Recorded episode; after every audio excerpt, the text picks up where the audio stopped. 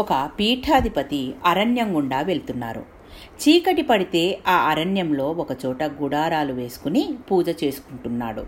Forest ranger వచ్చాడు అక్కడికి. వచ్చి నమస్కారం చేసి నిల్చున్నాడు. పీఠాధిపతి త్రికాలవేది. మనిషిని చూడగానే అతనిలో ఉన్నది అంతా చెప్పేస్తారు. అతన్ని చూడగానే ఒక మాట అన్నారు. నేను మూడు లక్షణాలు చెప్తాను. ఇందులో నీవు ఏ స్థాయిలో ఉన్నావో చెప్పు. అడగండి అన్నాడు అసలు నీ మనసులోకి ఒక అభిప్రాయం రాగానే అవతలి వాడిని వివరణ కూడా అడగకుండా విరుచుకుపడిపోయే అంత కోపమున్నవాడివా? లేక. మనసులో ఒక అభిప్రాయం వచ్చిన తర్వాత వివరణ చేసి విరుచుకుపడే కోపమున్నవాడివా? లేక. అసలు విచారం అన్నదే లేకుండా కోప్పడిపోయి వెళ్ళిపోతుండడమే నీ ఐశ్వర్యం అనుకునే స్వభావం ఉన్నవాడివా? అని అడిగారు. అది ఎందుకు అడిగారో అడిగినాయనకు తెలుసు విన్నాయనకు తెలుసు.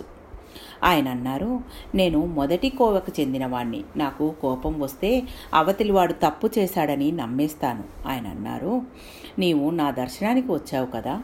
నేను నీకిచ్చే కానుక ఒకటి. నీవు రెండవ స్థితిలోకి మారు.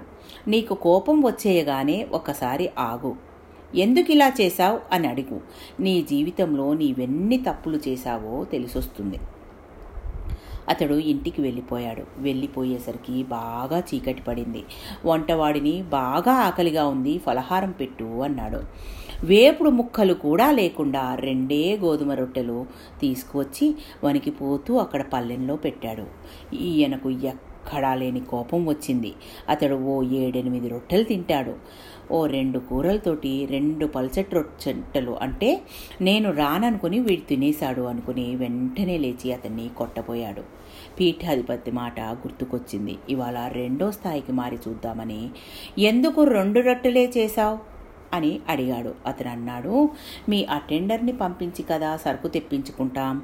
అతను ఏ కారణం చేతనో ఇలా ఈరోజు సరుకు తేలేదు. నా కోసం మిగిల్చుకున్న ఈ రొట్టెలు నాకు చచ్చేంత ఆకలిగా ఉన్నా మీరు తిని వస్తారో రారో అని అట్టే పెట్టాను. రెండు రొట్టెలే పెట్టిన నా దోషాన్ని మన్నించండి అన్నాడు. నిజంగా ఆ రేంజరు వలవలా ఏడ్చేశాడు. నేను ఇలా తొందరపడి కొట్టేసి ఉంటే ఇలా ఎందరినీ నా కోపం చేత కొట్టానో? నేను ఇలా అడిగి అయితే వీడు నా కోసం పడ్డ కష్టం తెలిసిందే.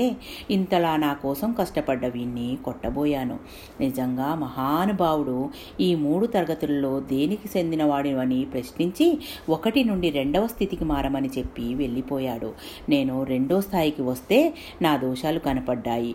నేను ఎంతమందిని కొట్టానో అని ఏడ్చి ఆ రెండు రొట్టెలు వంటవాడికి పెట్టాడు ఆ పెద్ద ఆయన మీకు ఎందుకు మనవి చేస్తున్నానంటే మీరు దుర్గుణాలని గ్రహించగలరు.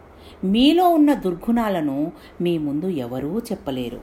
మీ లోపాలని మీరు దిద్దుకోవడం ప్రారంభిస్తే సమాజానికి ఎంతో సేవ చేసిన వాళ్ళు అవుతారు మిమ్మల్ని మీరు దోషరహితంగా దిద్దుకోగలిగితే ఈ దేశానికి నీడనిచ్చే చెట్టులాంటి వారవుతారు. మీ నీడన ఎందరో సేద తీరుతారు. బాగా పనిచేసే వాళ్ళని అభినందించండి. సంకుచితత్వంతో మీకు బాగా ఇష్టమున్న వాళ్ళని మాత్రమే అభినందించకండి. మీకు ఇష్టం ఉన్నా లేకపోయినా అతని వ్యక్తిత్వం నచ్చినా నచ్చకపోయినా ఆ పనిని అతను సమర్థంగా చేస్తాడు అనుకుంటే ఆ పనిని అతనికే అప్పగించాలి. థ్యాంక్ యూ మీ పద్మజ.